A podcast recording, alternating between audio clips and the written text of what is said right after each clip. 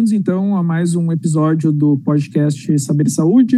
Hoje então a gente tem como convidada a doutora Renata Bem para falar sobre doação de sangue, né, e a importância então desse processo, né, eh, para a sociedade como um todo, né. Então, muito obrigado, Renata, por ter aceito o convite. Seja bem-vinda aqui ao nosso podcast. Olá, é um prazer para mim estar aqui falando com você sobre um assunto tão relevante, né, voltar à academia, falar sobre esse assunto tão importante que é a doação de sangue, né, que a gente pode salvar muitas vidas com um ato simples né, que para nós não faz falta, pode salvar vidas realmente. Assim. É, muito bem, então acho que esse é um ponto importante, né, para a gente poder começar a nossa conversa, né. Então, se pudesse falar um pouco para a gente, né, em relação a essa questão da importância, né, da doação, quem são os principais pacientes, né, que são uh, beneficiados com isso, né, que dependem então, né, da transfusão para, uh, enfim, uhum. fazer o cuidado, né, da sua saúde. Sim. Sobre o perfil de pacientes, ele uh, depende muito do, de como é o hospital. Por exemplo, eu trabalho no Hospital de Clínicas de Porto Alegre, a gente atende um número enorme de procedimentos complexos, né, que é diferente de outros lugares que trabalham mais com trauma, por exemplo, HPS, né.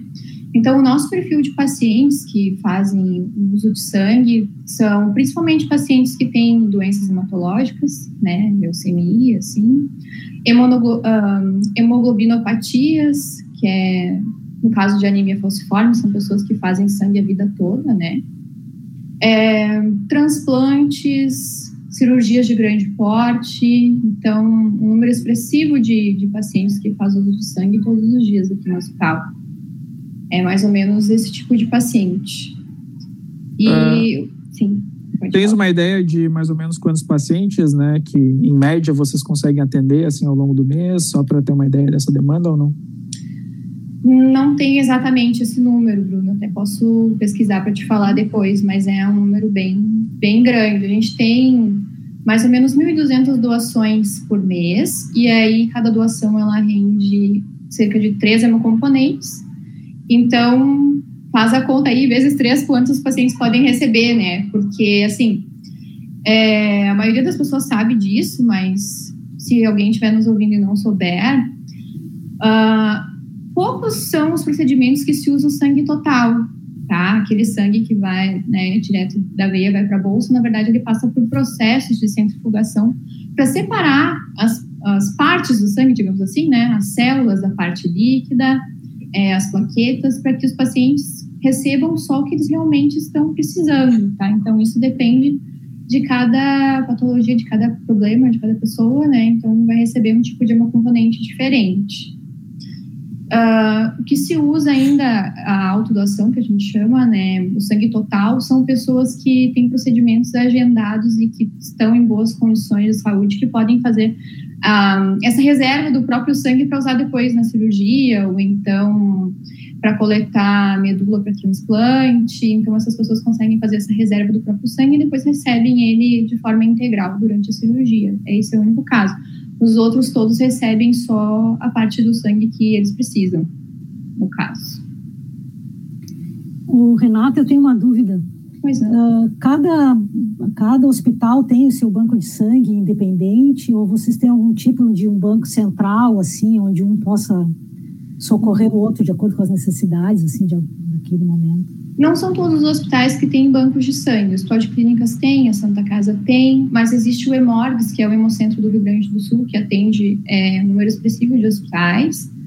É, e alguns tem alguns centros grandes, por exemplo, Passo Fundo tem um, um, um hemocentro também grande que atende outros hospitais pequenos da região, então varia muito. Já é diferente de Santa Catarina, que, por exemplo, tem o EMOSC, que ele atende praticamente todo o estado, né? Então, isso varia muito. Aqui no Rio Grande do Sul, a gente tem o EMORGS, mas também tem alguns hospitais que têm os seus é, bancos de sangue particulares, digamos assim. Renata, como que eu posso fazer para doar o sangue? Assim, quais são os procedimentos? chego lá no banco de sangue e, e aí como é que eu faço? Né? Tá, primeiro, é, tem que ter entre 16 e 69 anos, ter boas condições de saúde, ter mais de 50 quilos e levar um documento com foto. Esse, esses são os requisitos básicos, né? E quando a pessoa chega para doar sangue, ela vai passar, então, pela recepção, onde ela vai fornecer os dados dela, endereço, nome, enfim, as questões do, de documento mesmo. E depois ela vai passar por uma. Não sei se vocês já querem que eu explique todo o processo da doação. Uhum.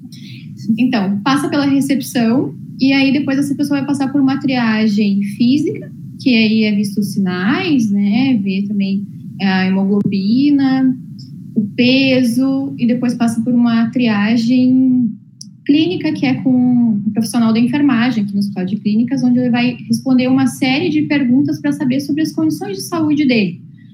Isso, o que, que qual que é o resumo dessa entrevista? É ver se a pessoa tem condições de saúde para doar sangue, que não vai lhe causar um mal, e que também não está exposto a risco que pode causar algum dano para o paciente que vai receber.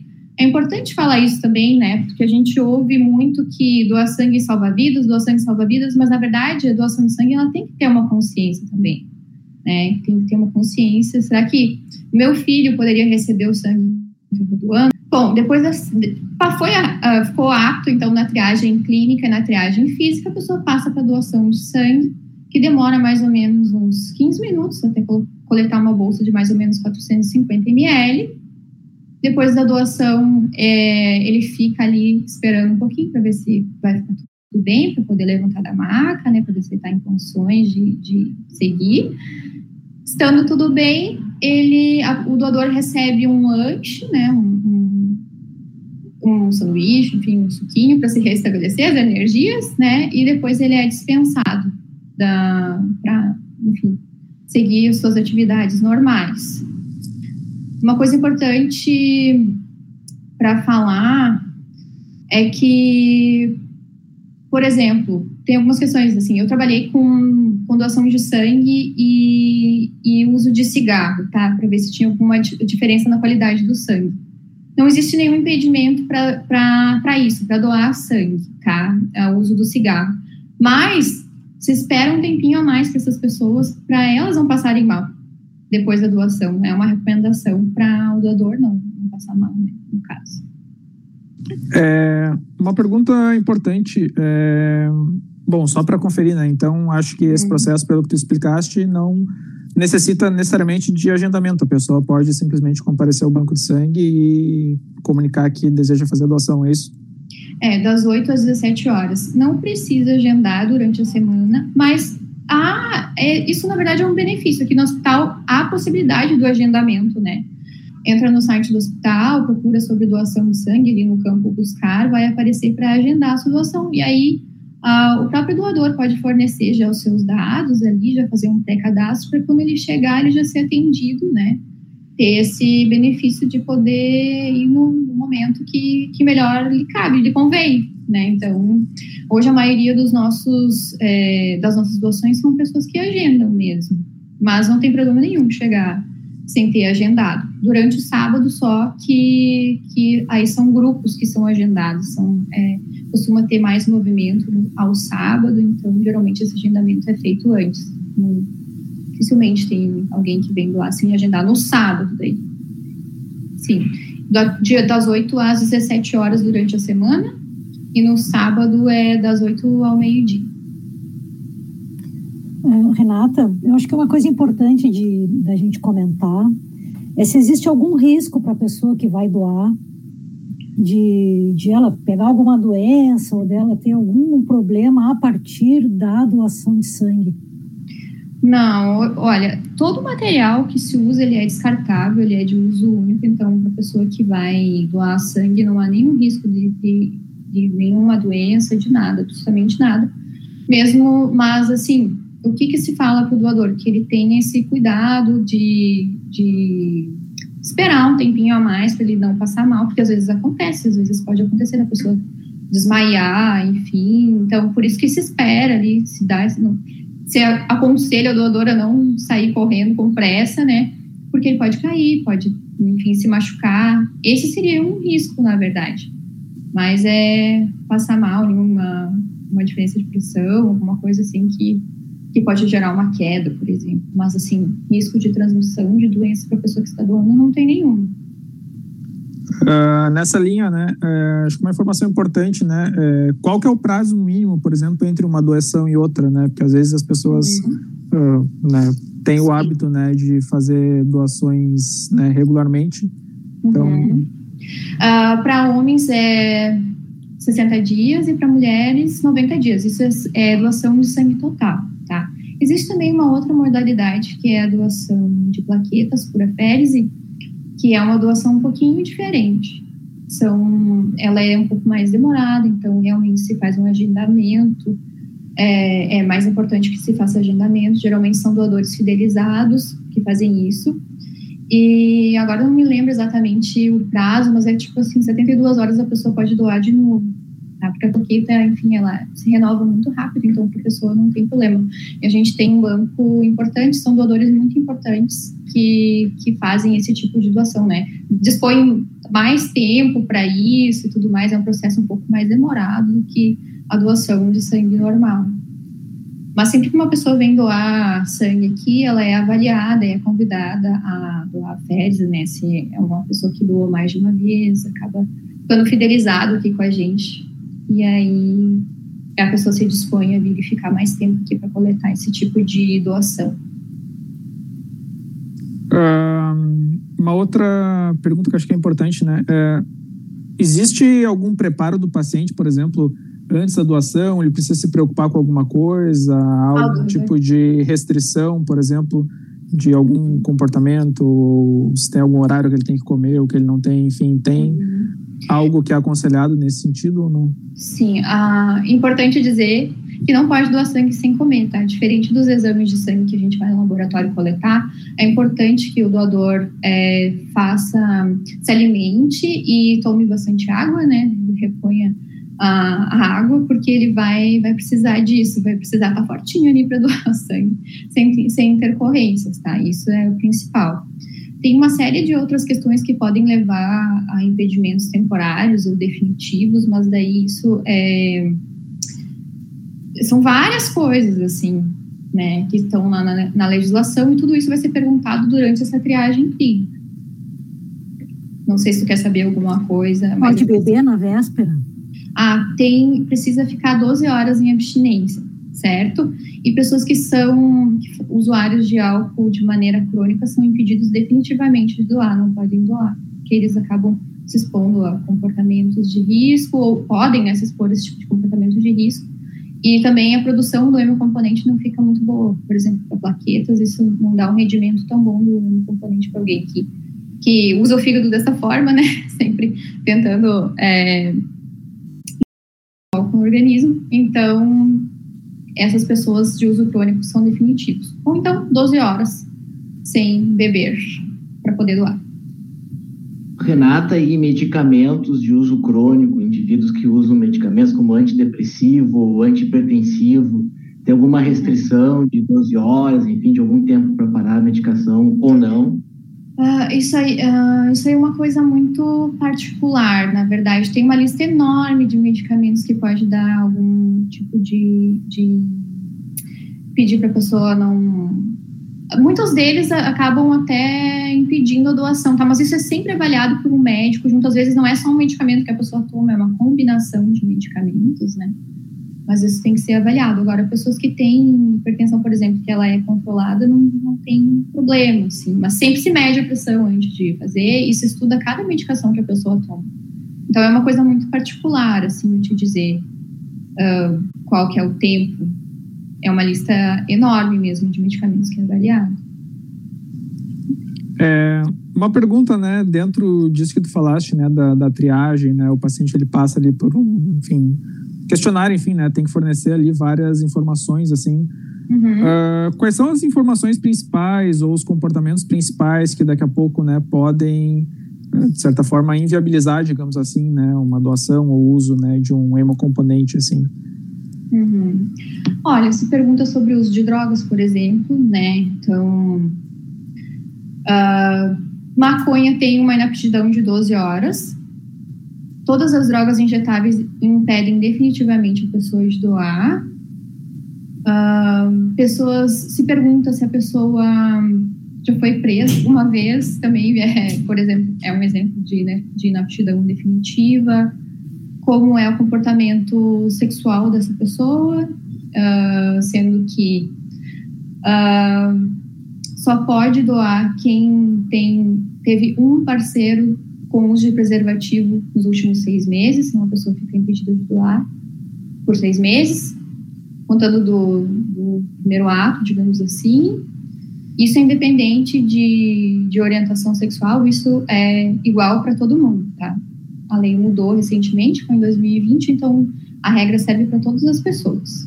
Quanto a isso, que mais? Se pergunta sobre uh, o tipo de trabalho da pessoa, por exemplo, se trabalha com máquinas pesadas e tal, se a pessoa dormiu à noite, várias coisas, várias coisas mesmo para ver se como é que tá a saúde dela, assim, se ela teve alguma, se ela sabe se teve alguma doença transmissível pelo sangue durante a vida, às vezes uh, pode ter tido hepatite lá depois dos 10 anos de idade, né, que não é hepatite A, né, e isso impede a doação uh, ah, para sempre, né, tem algumas doenças que são impeditivas definitivamente, que é hepatite B, hepatite C, HIV, HTLV, Chagas, sífilis, um, depois que ela é tratada e o tratamento foi efetivo e o exame dá negativo, a pessoa pode voltar a doar. É a única doença que nós triamos, uh, que os bancos de sangue triam, enfim, que a pessoa pode voltar a doar se der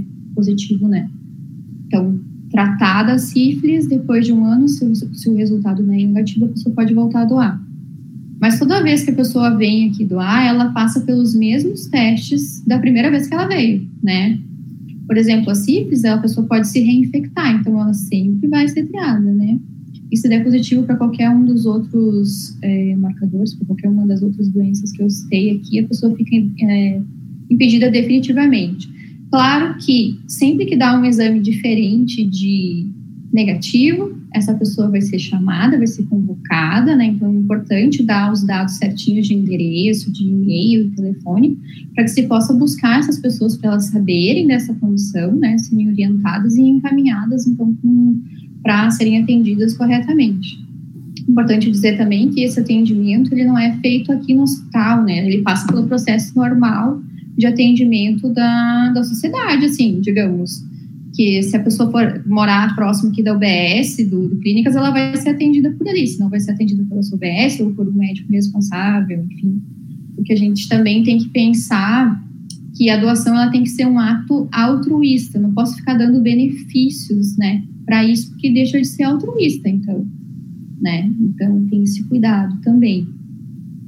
Então, sempre que há um resultado diferente ou negativo, a pessoa vai ser convocada para recoletar, para estudar essa condição, para orientar ela até orientar as pessoas, né? Que ela possa orientar as pessoas com quem ela convive e tudo mais.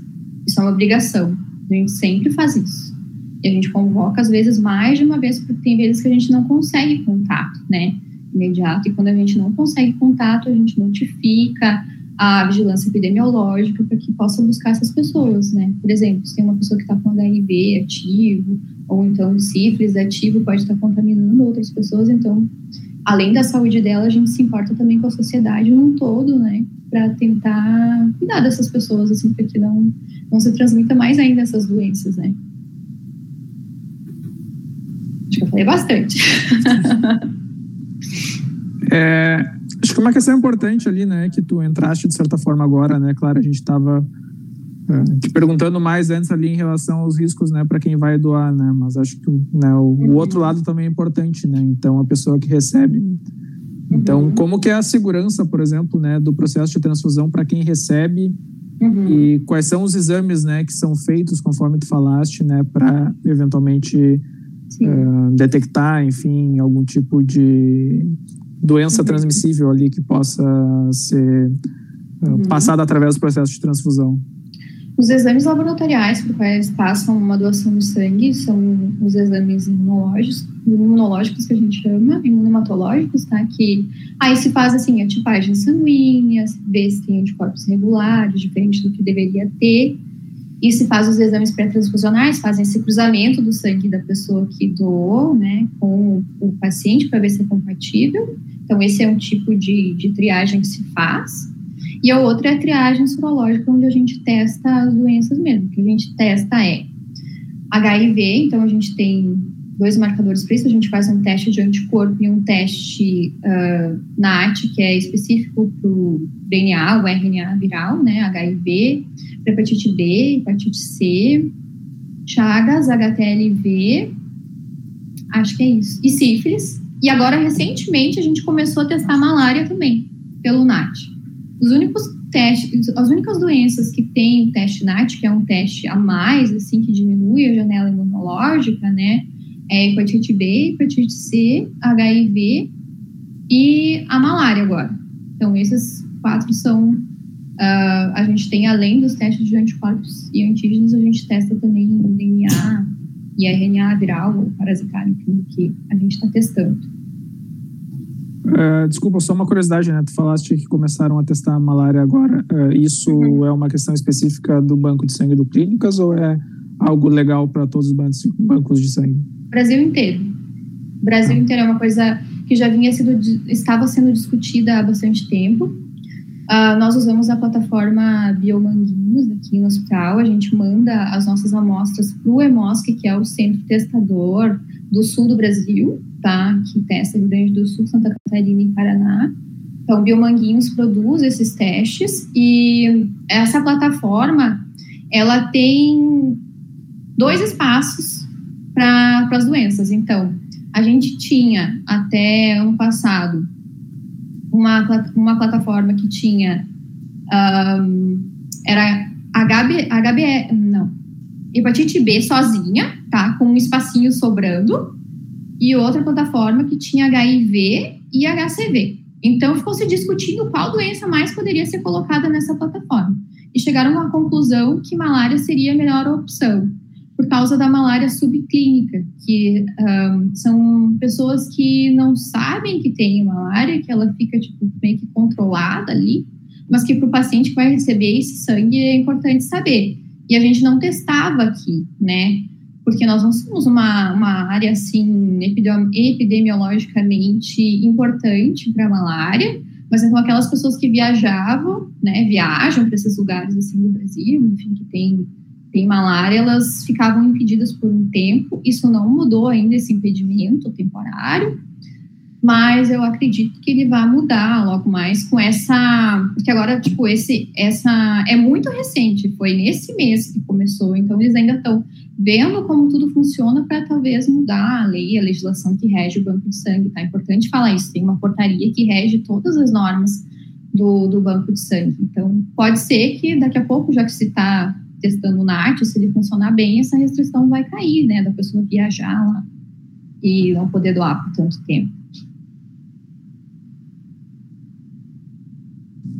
Uh, uma pergunta até constantemente olhei aqui um, um card aqui, um post em redes sociais, enfim, convocando as pessoas para doarem sangue, né, que estariam com estoques baixos ali, né, para alguns tipos sanguíneos.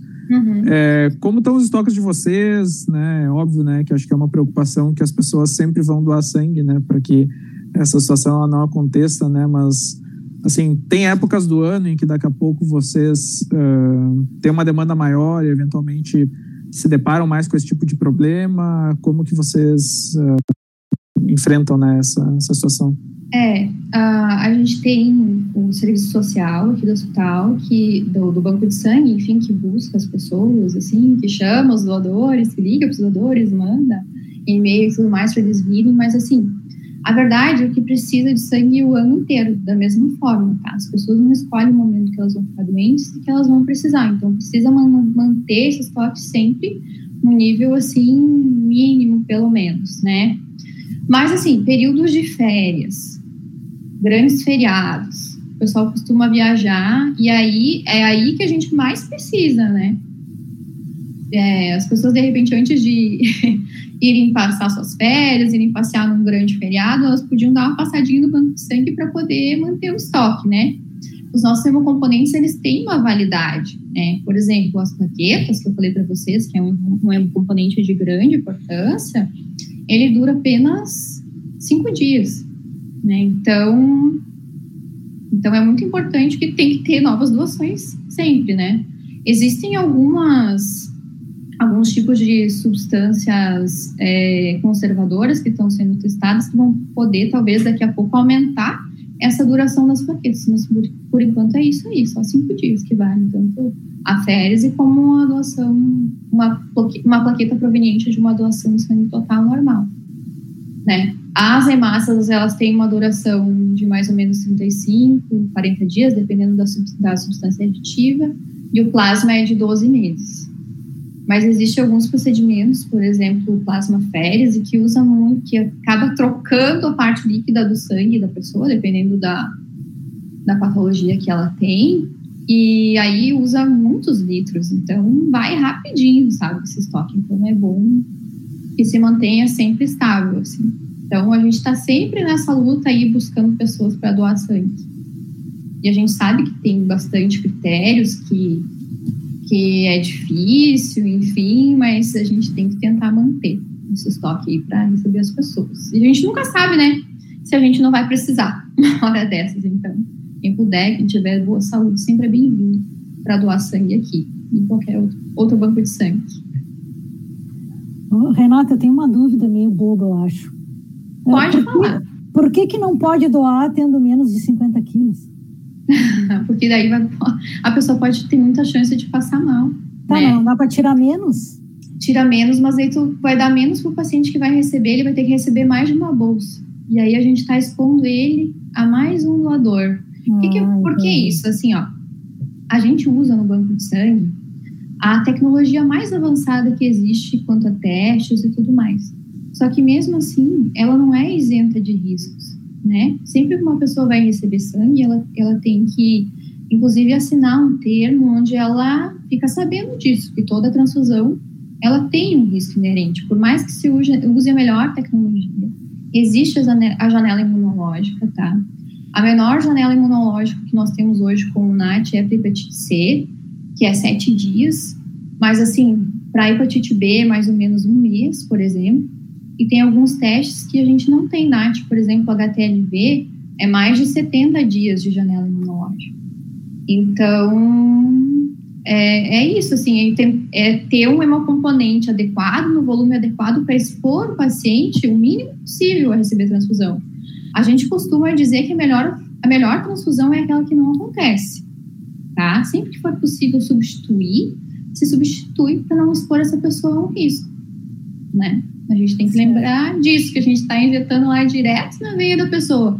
E não são só riscos de, de doenças transmissíveis, né? Como a gente estava falando ali em medicamento, né? De repente, droga de abuso. Não sei se todas as pessoas são 100% sinceras, mas é importante que sejam sinceras nessa triagem, porque o importante é que o paciente que vai receber, ele receba um sangue seguro, né?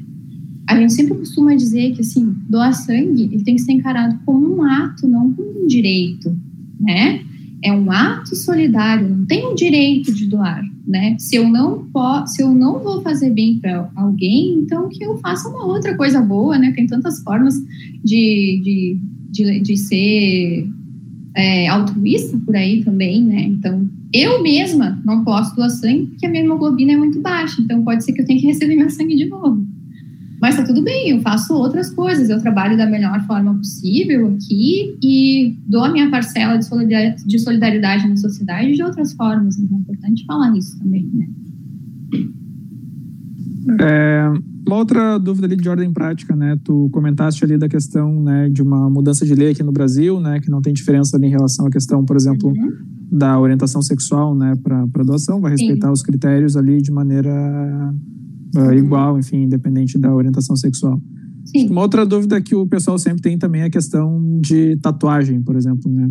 Como uhum. que se trata isso em termos de doação? Sim.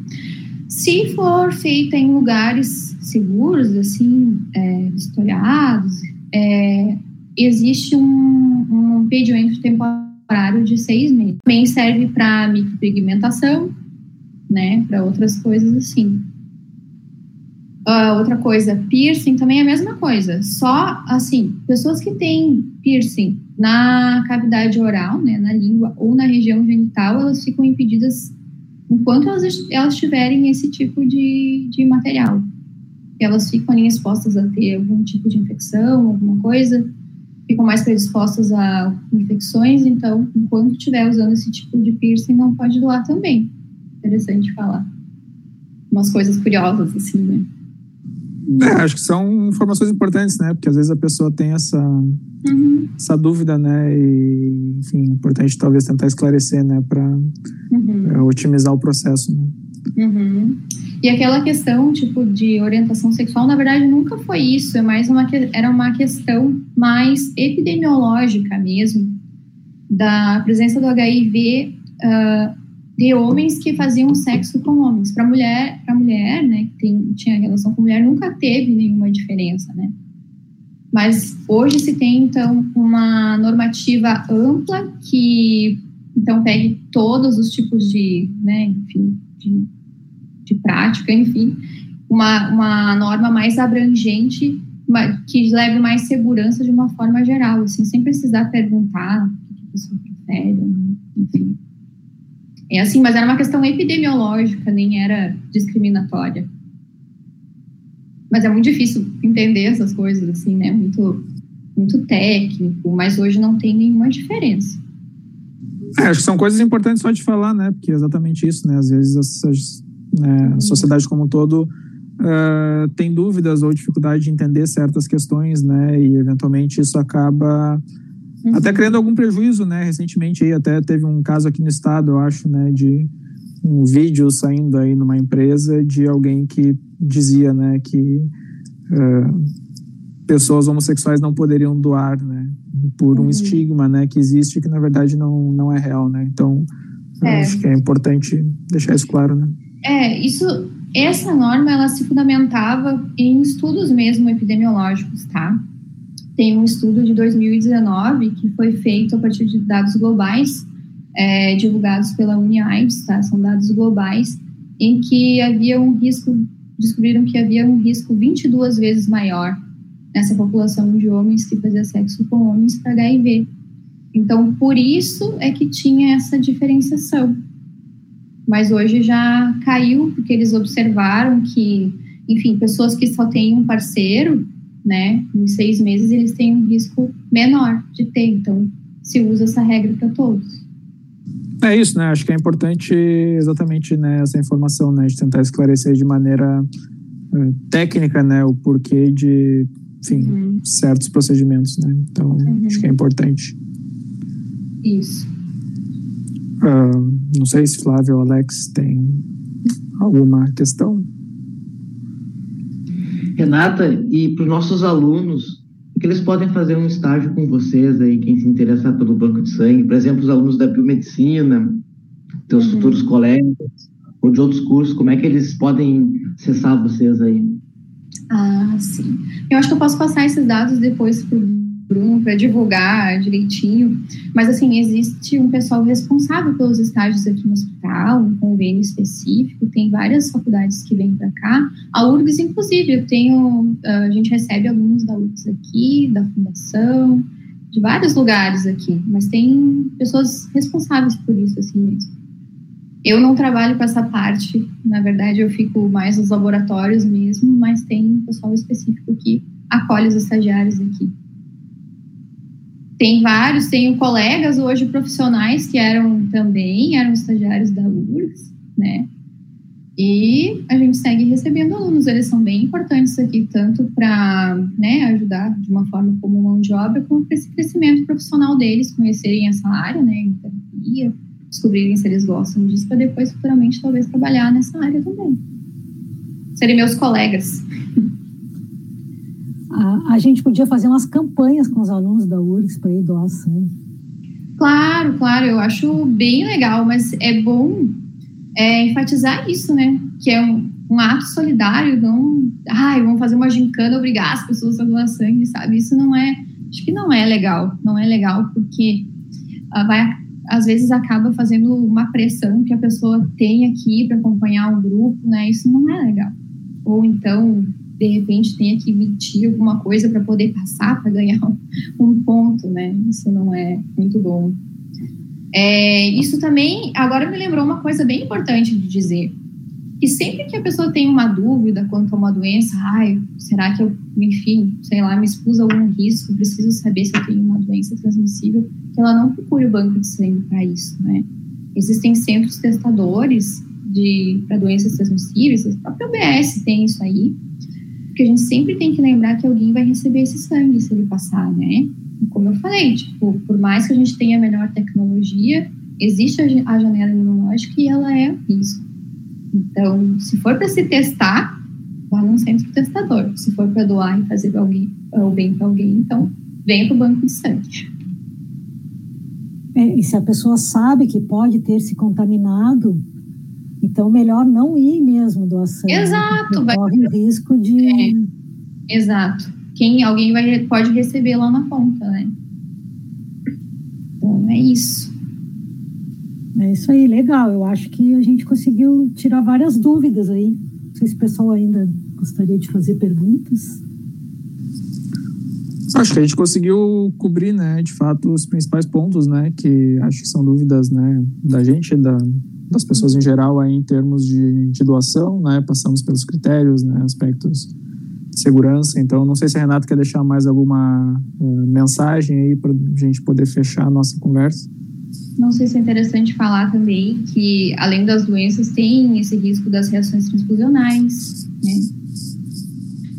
Então, além das doenças de, uh, que podem ser transmitidas pelo sangue, tem as reações transfusionais, que elas podem ser tardias também, ou uma hora. Existem algumas reações fibris, algumas incompatibilidades menores que podem também levar a algum prejuízo. Então, isso também é importante dizer, né?